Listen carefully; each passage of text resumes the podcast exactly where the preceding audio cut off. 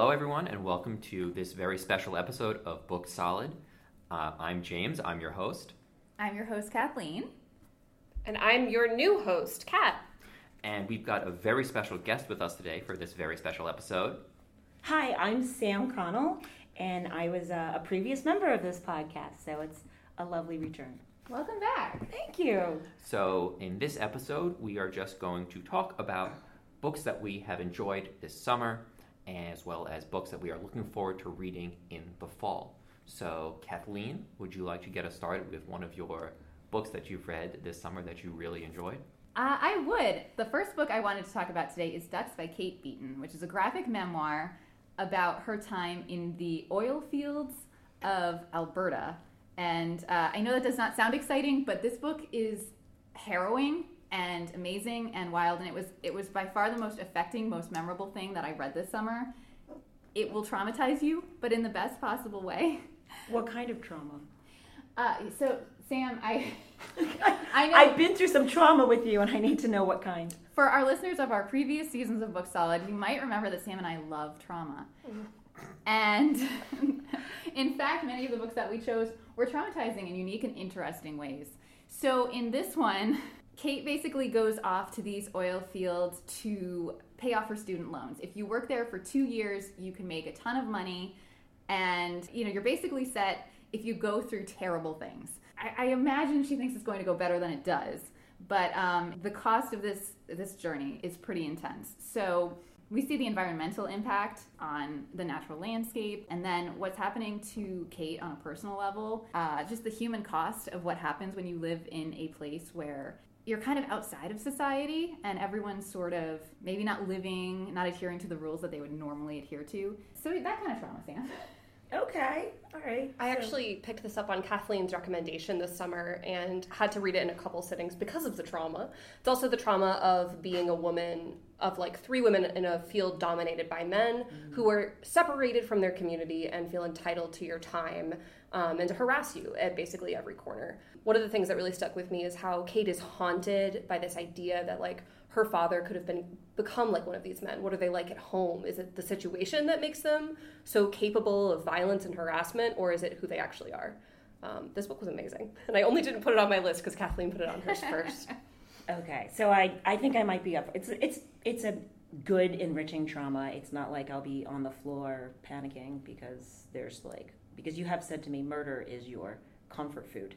It's different from that, but it may have you on the floor. Oh, It's, I mean, there's so much to think about. It's very literary, even though it is this memoir. I mean, the way it's structured, she really puts you in that moment, in, in who she is at that time. So it's not even really retrospective so much as you're kind of learning and discovering what's happening as she is. So, uh, you know, you're, you're right there with her as like a 22 year old. This harrowing journey is kind of unfolding before you as well. So it's very visceral. Yeah. All right. I think I'm in with trepidation, but I'm in. All right. Okay, so I, I have to ask: Did all three of you read tomorrow and tomorrow and tomorrow? Yes. No, I did not. Oh, okay, good. So I can try to sell you on this. Um, so I read Tomorrow and Tomorrow and Tomorrow by Gabrielle Zevin early this summer when I wanted something lighter, and I think my solution for that was to listen to the book, and the audio book is excellent. It was the kind of experience I had where it started where I just needed something to do on long car rides. Before you know it, I was on the treadmill in the kitchen, I was in bed, like panicking that I might fall asleep and miss something. I enjoyed it so thoroughly. So the book is about, I think, in a word, friendship. But it follows a story of Sam Masur and Sadie Green. They're uh, these brilliant kids, and the story introduces them to us when they run into each other in a Boston subway station. They're students at Harvard and MIT, and the book brings you through decades of their relationship. Sadie was a good friend of Sam's when he was in the hospital recovering from a horrific accident that affects his life in so many ways when he was uh, a young child. And so it follows their story, and then it introduces a third friend who uh, is also really neat. And it's it's almost a three way friendship. And what I love about the book is that it talks about the gaming industry. Um, and so they basically decide to build a game together, which every time I explain that to someone and try to book talk this story, people sort of gloss over. They're just like, "Oh gosh, no, I don't want to read, you know, a gaming book." But I'm not a gaming person. I've never really been into gaming, but I loved this book. I think what Gabrielle Zevin does so well is relationships. So it's a strong recommend from me. This is a great book. We uh, we actually read it. The library has a, a new book group uh, uh, that we've actually created, the BookTok book group, covering books that are popular on social media right now. And tomorrow and tomorrow and tomorrow is hitting really big. And we actually covered this, so it was an incredible talk. Everyone seemed to really love it, and having read it again recently for that, great story. I'm a huge fan of gaming, and I actually love hearing developers talk about video games because the more you learn about it, the more you're like, humans are amazing that we can make this at all. Um, and I'm really fascinated by the ways in which artist friendship can define a work. So you've just bumped it to the top of my list, especially as an audiobook. Delighted to hear that. Um, I really struggled to pick three books because I've read a lot of good books this summer, but I think the one that I want to recommend because I think I wanted to reach a wider audience is How Far the Light Reaches, a memoir in 10 sea creatures by Sabrina Imbler. This is, as the title suggests, literally every chapter takes a different sea creature and Imbler uses that as a avenue to explore a different aspect of their life. So an early chapter covers how mother octopuses will starve themselves for their children, become their children's first meal, and they use that as a way to discuss um, their own relationship with their body and their disordered eating as they came of age, and their mother's relationship with disordered eating, and how they both would disparage their bodies to each other in front of each other, and the way that that affected their bond. Um, this is a really unique book. I've never read anything like it. I would say there's only one chapter where the animal metaphor felt, frankly, just a little stretched. But for 10 chapters on such diverse topics, um, I really found this to be a very breathtaking work. My favorite chapter was about uh, ecosystems that emerge around hydrothermal vents at the bottom of the ocean. Very cool. Um, Wow. And they used this to discuss moving to Seattle and having no community until they found this little dive bar, like a pop up queer bar that would just show up in different bars around the city different nights. And it only lasted one summer and then was gone, much like these ecosystems, because the hydrothermal vents don't last that long. And the ways that they explored community and bodies through animal life was just fascinating to me, really masterfully done. that sounds cool. Sounds great. That sounds really interesting and a little bit of foreshadowing, but I think I'm particularly interested in it because of what we're doing for our first book of next season, which we will we will discuss at the end of this. All right. Uh, one of the books that I really loved this summer, probably the one I liked the most, was A Stranger in Olondria by Sophia Samatar, which is a fantasy book about a man named Jevick, who's a young man from an island raised in kind of the shadow of this vast, powerful nation called Olondria, and becomes infatuated with its culture, especially its tradition of reading and, and learning. And when eventually he goes and travels there, first of all, he immediately falls in love with this beautiful port city that's full of history and everything, and he completely falls for it. But he also becomes possessed, or maybe he goes insane. People are kind of differing about what happens to him, but whatever happens to him throws him into a situation where he is forced to reckon with political turmoil and strife within this country and be used as kind of a pawn that takes him into all sorts of experiences from being like a traveling prophet to being at the highest heights of society and being around that kind of area. Fascinating book, incredible use of language, so beautiful. The book has this obsession with reading and the idea of histories and culture and all of these really meaningful things about society. And it's all in the context of this fantasy book, but I couldn't stop reading it. I was completely enthralled with this. I was blown away. How long is the book? It's not very long. No, I want to say it's what 300 350 pages Yeah. Samatar is like one of my immediate buy authors whenever I see- something new that she's coming out with. I was introduced through her work through A Stranger in Olondria. And um, her newest book is actually a memoir called The White Mosque, which is about a group of German Mennonites who um, traveled to Uzbekistan in the 19th century because they believed that uh, Jesus would return in Uzbekistan in the East. It is a really fascinating look. So if you're interested in beautiful writing, but you're not into fantasy, I would mm-hmm. definitely recommend her memoir as well. I love the specificity of that. I, you know what I love about Samatar is she takes these very niche topics and she manages to weave them into this broader human tapestry. It's absolutely fascinating. Okay, I'm gonna circle it and put it on my list, but I, I, I should say, James, that you've never recommended a book to me that I liked.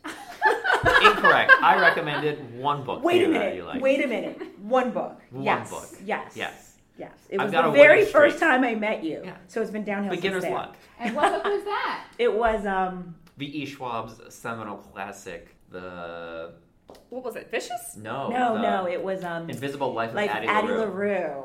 Uh, yes. So you're Shout like out to the podcast episode. which we did for the podcast. Which we did That's for the right. podcast. That's right. So you're like what one in ten? It's a good one.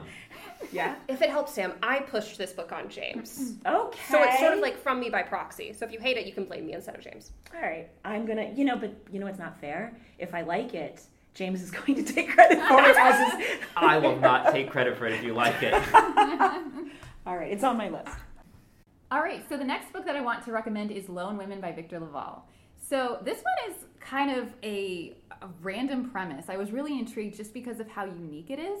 Uh, so it starts out the year is 1915. Adelaide Henry has this enormous steamer trunk she's taking with her. You meet her when she's basically setting her house on fire with dead bodies inside and going on a trip up north to claim land in Montana as a homesteader.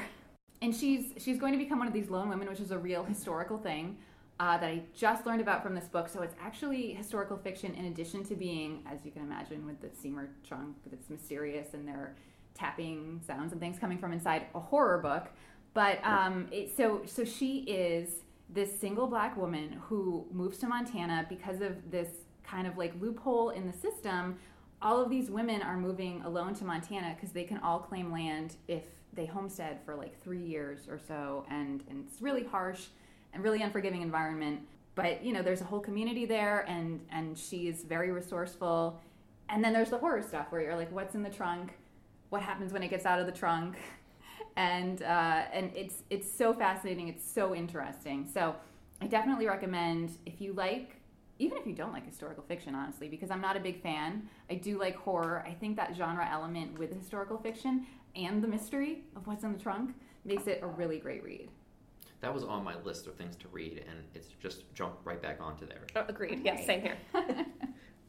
So the next book I want to recommend is Ordinary Grace. I went and saw our friends down at Elm Street Books, and they gave me this great recommendation, and I loved it. So the book is about um, it's sort of this coming of age 13 year old in Minnesota in this like sleepy little town with a railroad track that runs through it. And if if you've ever watched the movie Stand by Me, it kind of it kind of has like notes of that, but the book starts with a with a troubling death, and then he says in the beginning, you know, there were there was a series of deaths that summer.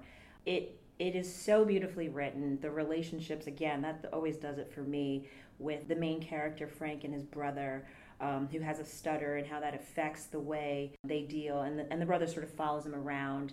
And then there's sort of something to figure out. There's the police in town, and his father is the town pastor. And so it's fascinating from the point of view of the son of the pastors and how much trouble they get into and how there's some real terrible tragedy but for me and i don't i don't really love things that delves into faith i just found such beautiful writing about belief and love and family and what we do to get through this time on earth together and celebrate so i was blown away by it and i really enjoyed it that really segues well into the book that I'm going to talk about, which is also about faith in a lot of ways. I found a lot of inspiration in Hijab Butch Blues, which is by a writer who uses the name Lamya H. And they discuss how deeply they are committed to their identity as a Muslim and how uh, seriously they take their faith while also being a lesbian.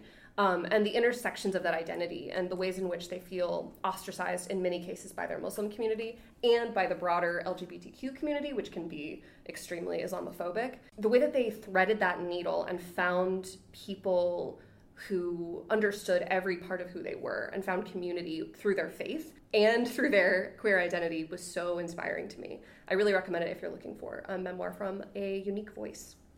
All right. Well, my next book is Yellow Face by R.F. Kuang. You'll recognize that author's name because they wrote Babel, which is one of our darlings at this podcast. and another podcast shout out so, this is a book about a woman named June Hayward, who is a struggling author who can't seem to catch a break, uh, unlike her friend Athena Liu, who is a rising star in the literary world. There is an unfortunate freak accident where June and Athena are together, and Athena winds up dying. And June, in maybe a panic, maybe something else, somehow winds up with Athena's unpublished manuscript for her next novel. And June decides that she's going to publish that novel as her own work and kind of not tell anyone else about it. And this, somewhat problematic, I think we'd all agree. It gets a little weirder when, when she goes to the publishers who are very interested in this. They decide, well, the book is about Chinese laborers during World War One, which was something that Athena was very interested in, that she was writing about. And as June presents this to her publisher, the publisher's like, well, maybe we should change your name to Juniper Song and have racially ambiguous author photos. And maybe you should do some outreach to certain communities that you might not actually interact with. I've lived this. And and as this is happening, June is thinking to herself, yeah, this is all right. I'm doing okay. This is fine. And it's a book which is interesting because she keeps making these justifications to herself, Mm. and you're stuck in first person in her head as she keeps making these decisions to protect her secret, to further enhance her fame and her, her popularity and her fortunes. And as it keeps on going, you wonder, what won't she do to keep this a secret? And I really enjoyed it. I like being a character's head who I don't like at all. From what I've heard from people who work in publishing as well, like it's a satire, but it's not far from how things actually happen. It's pretty scathing. you know, I, I think much like Hollywood, publishing loves a book about itself, right? uh, but that doesn't mean there's not really valuable critique to be had. So, for my last book, I wanted to recommend Cosmoknights by Hannah Templer, uh, which is just a lot of fun. Great choice. So, I mean, the, the synopsis on the book just really says it all. For this ragtag band of space gays, liberation means beating the patriarchy at its own game. Like, you don't really need anything You else. You don't need anything else after that. I'm convinced.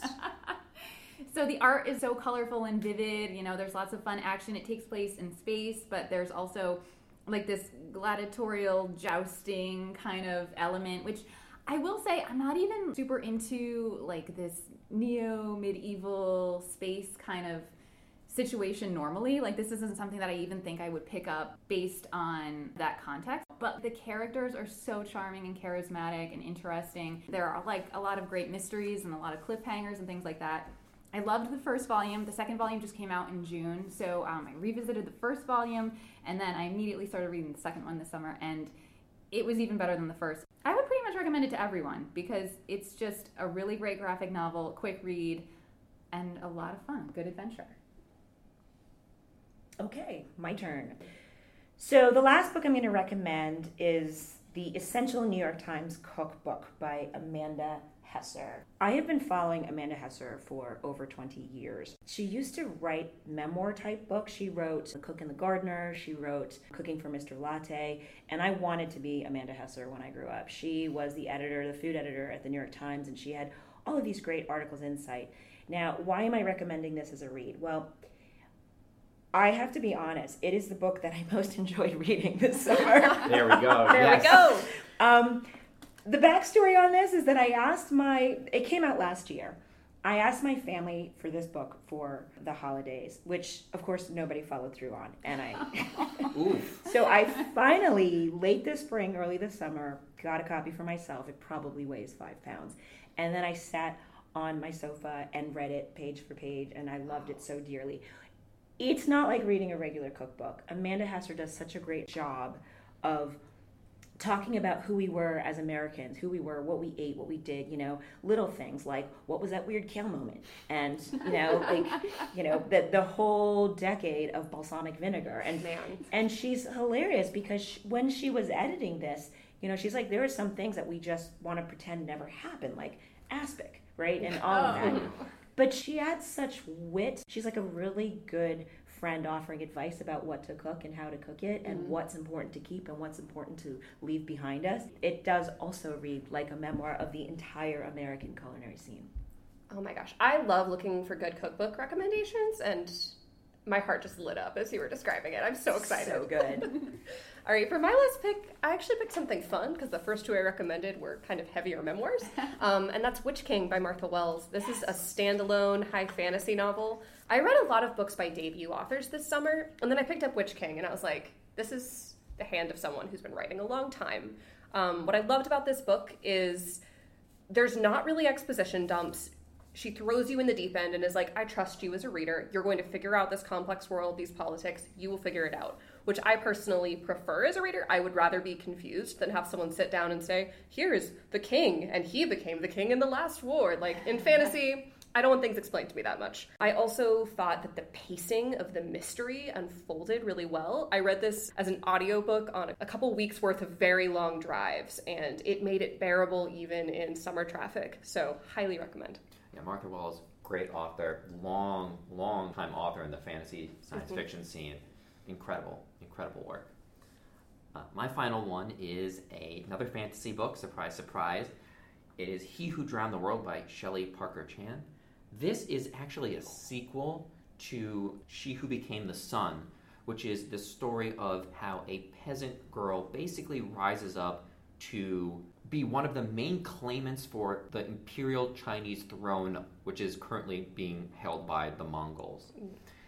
Through a series of events uh, and her own gumption, her never quit attitude, and child murder, she's basically poised right, right along with a few other contenders to take that throne. And in this book, those other contenders start making their moves.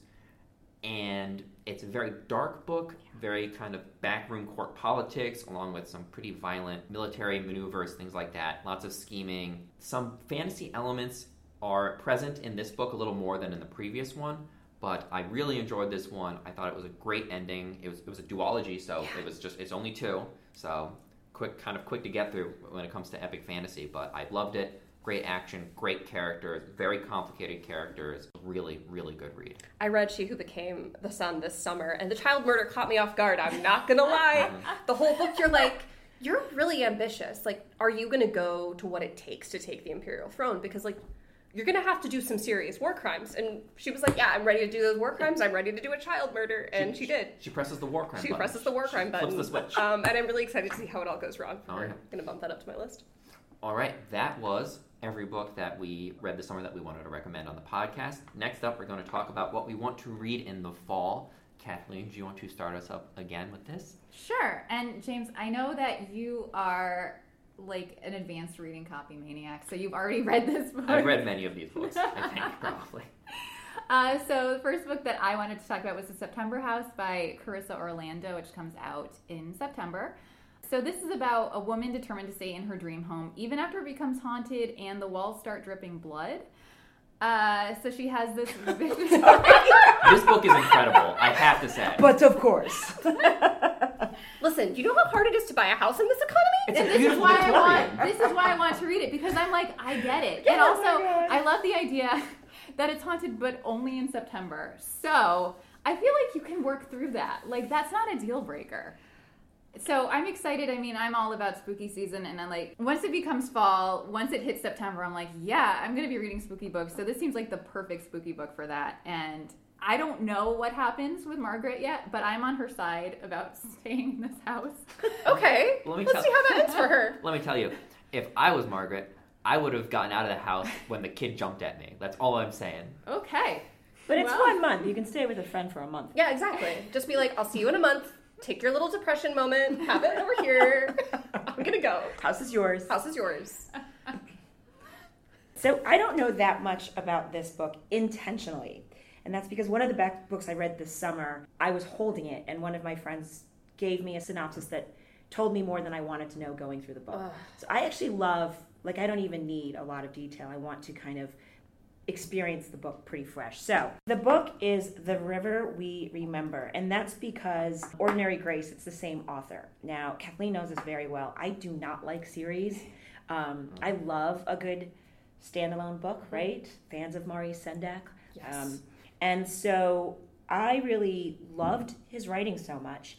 And what I like about it, it's like, it's the things about a series that I like, which is I enjoyed this book and oh, so many elements about this book. But it leaves away the part, like Kat said, I don't want it explained to me. Don't remind me oh what happened. Because I've forgotten for sure, right? And so I love not having to read the first three chapters where the author is trying to, in a really well written literary way, remind you of all the things you've forgotten. So I feel like this solves both of those for me.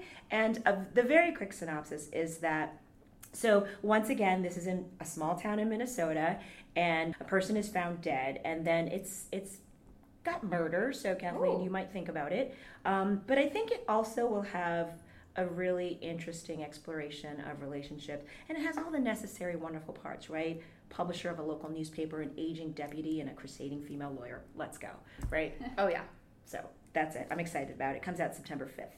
those are both great like spooky season starters. There we've got murder, we've got haunted houses. I'm going to take us to the real king of spooky seasons, which is family drama. Um, and I'm going to recommend Family Lore by Elizabeth Acevedo. It just came out this month. I haven't read it yet, but I love Acevedo's YA novels. I'm not much of a young adult reader, but I really love the way that she writes about families and relationships specifically. Um, so when I heard she was coming out with an adult novel, I was absolutely over the moon. I know that it involves one sister who can predict the day that she is going to die, and she invites all of her family over for her living wake so that all of the family secrets can be just completely aired out. And I am here to live vicariously through someone else's family drama. So very excited for that. We call that Thanksgiving. Yes, basically. Ouch. Ooh. Uh, all right, so the first book that I'm really looking forward to in the fall is The Water Outlaws by S.L. Huang, which is coming out at the end of this month, actually, August 22nd. It's kind of sneaking in there. But this is a retelling or reinterpretation of The Water Margin, which is a classic Chinese tale from like the 14th century.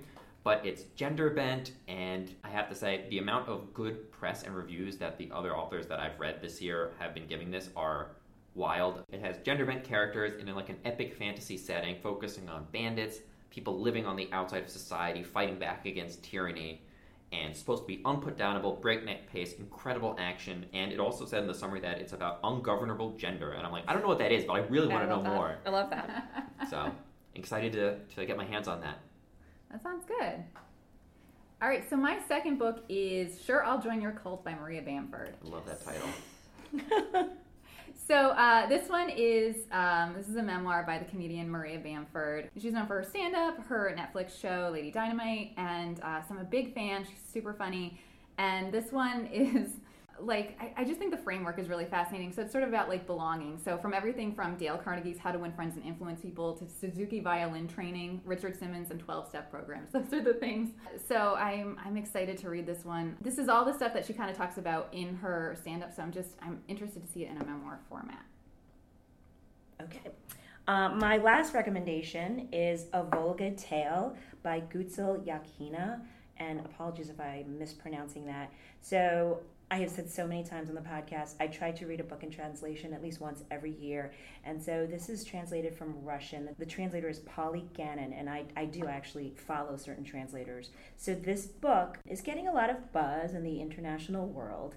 The premise is that the Volga is the longest river in Europe, and it sort of divides the continent. And one side you have mountains, large Russian cities, and stone churches, and the other side is a little bit more small villages, farmlands.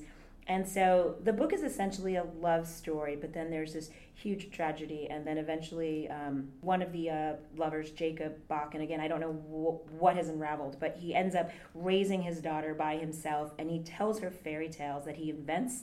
And this is the quote that got me to want to read the book. It says that slowly life in the German colonies along the Volga begin to resemble the stories that he creates. It feels like something that's ready for warm blankets and tea Oh, in yeah. front of a fire, so I'm in. Sounds so cozy. Yes, it does. Delightful. Um, so my next pick is OK Psyche by Anya Johanna De Niro.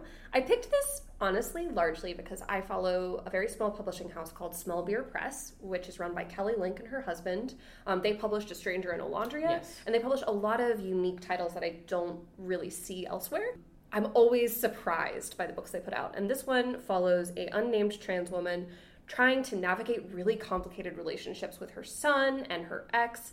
Meanwhile, the world is falling apart. Environmental disasters from the coast are being outsourced to the Midwest. People are starting to engage with companion robots. And I love small stories about everyday people in weird science fiction settings. Um, it's only about 200 pages, so I'm excited to just sit down and, and read this in a breathless afternoon. That sounds really interesting. I might have to pick that one up. Um, one that I am excited about reading this fall is The Vaster Wilds by Lauren Groff. That's out on September 12th. Lauren Groff is the author of the book Matrix, which is something that I read a little while ago and truly loved. And this is about a, a serving girl who escapes a colonial settlement in the Americas into the wilderness. And she's really not prepared for that situation at all. And it follows her as she tries to survive in this environment where she is not well adapted to or suited for, as well as looking at why she is so desperate to get away from the place that she knows. And it is supposed to be a harrowing and kind of brutal story, but I've read Lauren Groff's previous work and I really enjoyed it, so I'm definitely willing to, to go out on a limb here. People seem to really like it in the early reviews, but this is a reach for me because I don't like the trauma. oh, you don't like the? Tra- I love the trauma. I know when I'm you said okay. harrowing, I was like, ooh. Ooh, brutal. Ooh. Well, my last pick is uh, is actually a YA book, and it is another spooky season pick. Uh, what Stalks Among Us by Sarah Hollowell, uh, which is out September 12th. This is about two best friends who ditch their end of the year school trip, and instead they're exploring some old forgotten back roads, and they come across a giant abandoned corn maze. And when they get inside the corn maze, they stumble upon corpses that are identical to them in every way. Incredible. I love a scary corn maze. I'm all in on this. I'm so in. So I was immediately drawn to Wait, this they they they resemble them in certain ways. in every way. Oh, Ooh, that's ooh. And I don't know, I don't know. I mean, I'm so intrigued by the premise. I lived in Indiana for four years. So the idea of unseasonal corn mazes is chilling. It's a very flat place. If there is corn coming up, you're going to notice it's not right. Uh, so I, I already knew this author was from Indiana before I even looked her up. It's like, yeah, that makes sense. It's just like such an irresistible premise, and I'm I'm really excited. I'm not to- over the pun yet. What stalks? Yeah. Like corn stalks? Yeah, Oh, it's so good. I know. Perfect with like a, a big bucket of popcorn kind of read to me. Yeah, no, you just need like popcorn, maybe a dark and stormy night, and uh, it just it seems like a lot of fun. So, although I think trauma too. yeah, that's a no for me. It feels a little bit like spooky season mixed with like going to your therapist. I don't. And that's what horror is. to That's what me. horror is to me. Yeah, I was gonna say. The way I get Yeah. through horror is I'm like, this is so sad. That's how I get through it. I'm like, this is so sad. And Yeah, then it removes yeah. some of the fear. Well, I'll have to think about that one. But I couldn't read it being alone in the room. I Oh, don't think. that's fair. Okay, my last recommendation, and I'm so sorry, I'm to hit the food thing again. But if you're familiar with the Best American series, they do like the Best American short stories. They do the Best American this. They probably they probably do the Best American horror stories. I initially followed the Best Food Writing, which wasn't part of the Best American series, and it was published from I think 2000 to 2017. And the reason why I'm recommending is well, oh, so to finish the story. Um, in 2000, from 2000 to 2017, it was edited by Holly Hughes, and I used to love it. And I came across so many incredible bits of food writing. Um, there's just there's this one chapter just on bacon that's just like possibly the best literature I've read. Anyway, so in 2018 forward, they moved away from that format, and now they have some incredible culinary slash writer uh, take over as editor for just that one year. So, for example, Ruth Reichl, who wrote "Come for. Me with Mhm. Apples," or um, Gabrielle Hamilton, who wrote, I believe, "Blood, Butter, and Bones." Yep. Um, and so. This fall, it will be edited by Mark Bittman, who's he's a little bit more of a minimalist guy. But the reason why I'm excited about this fall because one of the problems I've had is like attention span. So for that night when you just want to relax with a book but you don't have the energy Mhm. um, to get back into a meatier book, I love just picking up and reading one or two short bits about great food. That's what I love about short story collections as well. I find that it, Yes. it scratches that same itch. Yes, yes, it's like it's ha- it's like having a great chocolate instead of a massive porterhouse steak. Exactly. So I'm here for the chocolate. Uh, my next recommendation, when uh, we got the call to pick out upcoming releases, I was like, oh no, because I am a children's librarian, which means I am very on the beat of upcoming kids' books. And I had to look at so many lists of upcoming adult books because I forgot every single one that existed. Um, but the one that I'm really excited about from the children's world is Eagle Drums. It's by Nasugraq Rainey Hopkins, who's of the Inupiaq people. And it is a middle grade, so fourth to sixth grade ish, reimagining of the Inupiaq story of the Messenger Feast. I'm really excited by this book because I think we have a lot of middle grade stories that are supposedly about indigenous peoples in Alaska and northern Canada by white authors that are extremely inaccurate. And I'm excited to recommend this book for that reason. Also, the story of the messenger feast itself was um, actually uh, banned from being told, and the like the sacred traditions surrounding it were also banned for a couple centuries. So to see this work come back into the light of day in traditional ownership as well by a new person is extremely exciting. I also read the first chapter, and the writing was amazing. And Hopkins is an illustrator, so there's beautiful watercolor landscapes of the Alaskan scenery throughout the book. I recommend it for all ages because I think it's good for everybody to read a middle grade novel now and again. Um, but yeah, that's what I'm really excited about. It releases September 12th as well. Okay, I guess then it's up to me to kind of round this out with my final pick, which is The Fraud by Zadie Smith. This is a historical fiction novel that revolves around the Tichborne trial, which is an actual trial that happened when a lower class butcher from Australia claimed that he was, in fact, the missing heir to a vast estate and title. The mother of the missing person met this guy and said, Yeah, this is my son. The rest of the family said, No way, what is going on? England itself was also thinking, No way, who is this guy? What's going on? Wait, I know that story. And this became basically the Victorian trial of the century. Mm-hmm. All of Victorian England was obsessed with this trial.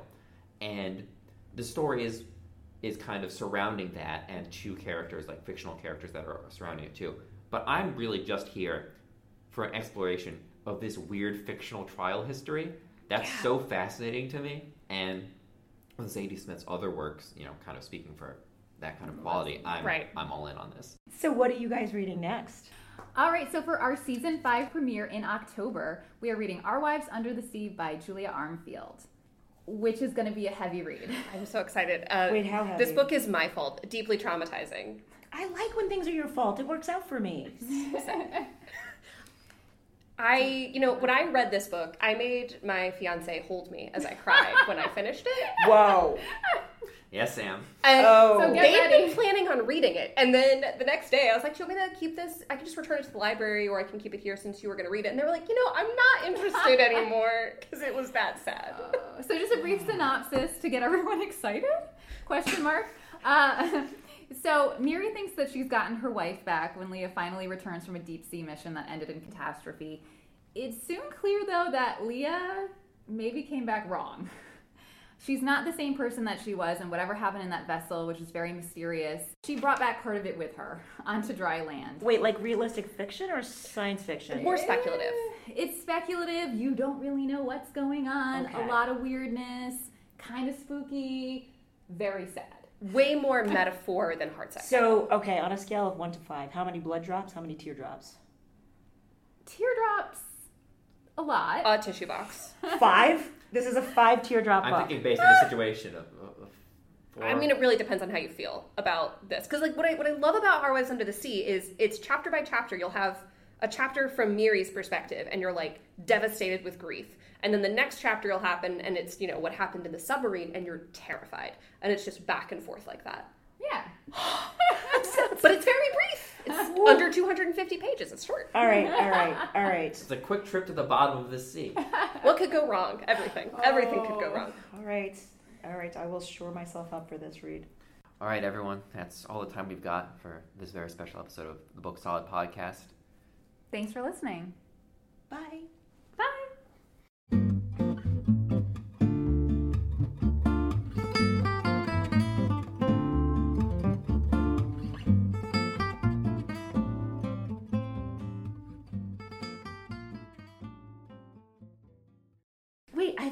Say. You have something to say. I have a surprise. A surprise? A surprise? Yes, it's actually a little bit of an outing and a surprise. So I just wanted to share with everyone. First of all, it's not a very good surprise because you probably smelled it. No, you can't. No. No. You can't smell anything. No. What? I'm so intrigued. This is a bonus I content for don't bonus know episode. if this is a metaphor or if we were literally smelling something. So I just wanted to share with the audience that um, when I left the podcast, which was really tragic, um, and James agreed to come on board, Oh no. there was a price extracted. There Yes. was. we, we, we drew up a, con- a contract, I think, on like a, a napkin Yeah. or a paper plate, and he agreed to step in. Um, lest you thought it was altruism. Um, Never. and so, do you remember the cost? It was Toll House cookies. Do you remember how many Toll House cookies? Was it thirty? No. No, that would have been Um, that would have been. First of all, I was completely aggravated because I like to cook elaborate things, and I tried to talk him into something more interesting than the classic American Toll House cookie. But it sort of fits the theme. So it was three dozen Toll House cookies. And guess what I brought today? Oh my way. gosh. Three dozen Oh my Three dozen cookies. Toll House cookies, Oh my god. which is binding to Oh you my god. I'm, um, I'm, I'm, for I'm yet booked. another I'm season. booked for another season. Your season. book for another Your season, book's Jim. solid. You can't get out. Oh. um, but no, the reason why I thought you guys could smell it because I literally pulled it out of the oven five minutes before I left the house, and I was afraid it would They do steam, seem fresh. and so I couldn't cover it.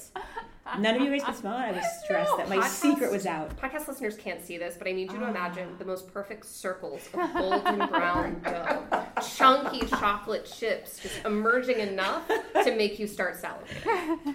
And you're like, why do you want the Toll House cookies? Come on. And I'm like, this is like This a is what- dragon's hoard.